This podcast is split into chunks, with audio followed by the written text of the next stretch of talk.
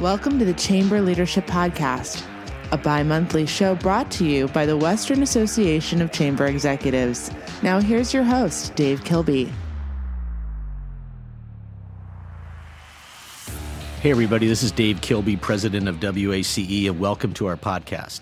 First, I want to ask for a favor. Uh, please, if you haven't already, subscribe to our podcast.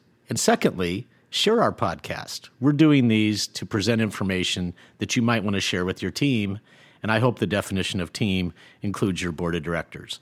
So help us spread the word. Now that I've given you the commercial, what I want to talk about today is how do you become a 3C chamber?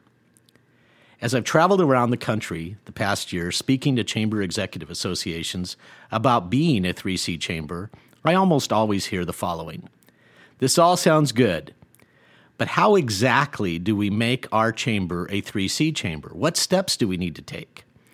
Unfortunately, the pathway to becoming a 3C chamber and being a catalyst for business growth, a convener of leaders and influencers to get things done, and a champion for a thriving community isn't a step by step simple process, like following a recipe making your favorite dessert.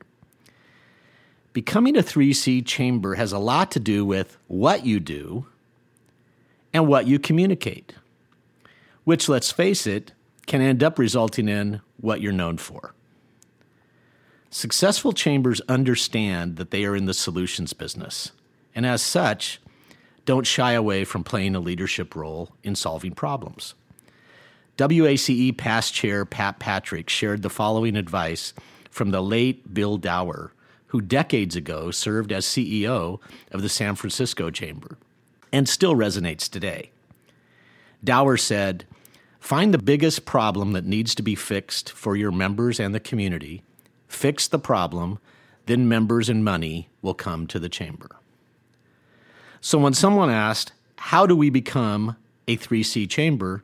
I usually answer their question by asking them questions. What are the biggest problems and needs facing your business members?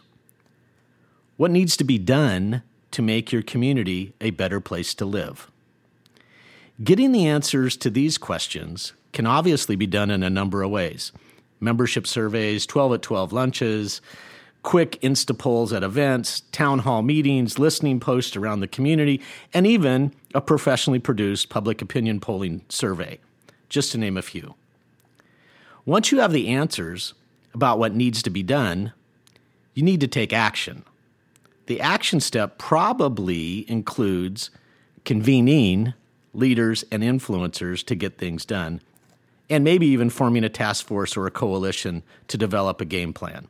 Almost as important as determining what needs to be done is developing an action plan and what and how you communicate that plan.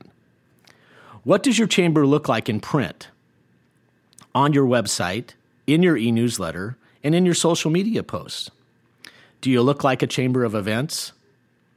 Or do you look like a CAPS, K A P S, a kick ass problem solver? What's the top story? the first screenshot when somebody goes to your e newsletter? Is it a ribbon cutting or an event? Or hopefully, an important business and community issue? What's on the cover of your magazine? If you do a print newsletter, what's on page one? Or, in the old days, we used to say, above the fold. I'm reminded often that perception is reality. Do you look like a 3P chamber who really does parties, parades, and pageants, or a 3C chamber? Let me share a story about Vintage Foster, a former academy instructor and a current member of the California Chamber Board of Directors. Vintage tells the story said, Dave, I used to be a member of six chambers. Today I'm a member of three. So naturally I asked Vintage, so Vintage, why did you drop three chambers? What's going on? He goes, Dave, the three chambers that I dropped gave me the impression that I was writing checks to keep them in business. The three chambers that I'm still a member of give me the impression that I'm writing checks so that they can do things to keep me in business.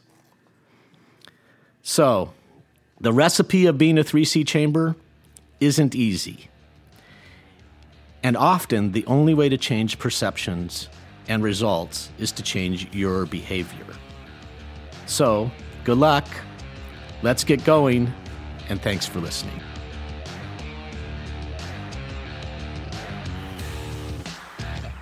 Thank you for tuning in to this edition of Chamber Leadership Podcast. Be sure to access waceonline.com for more information. And don't forget to subscribe.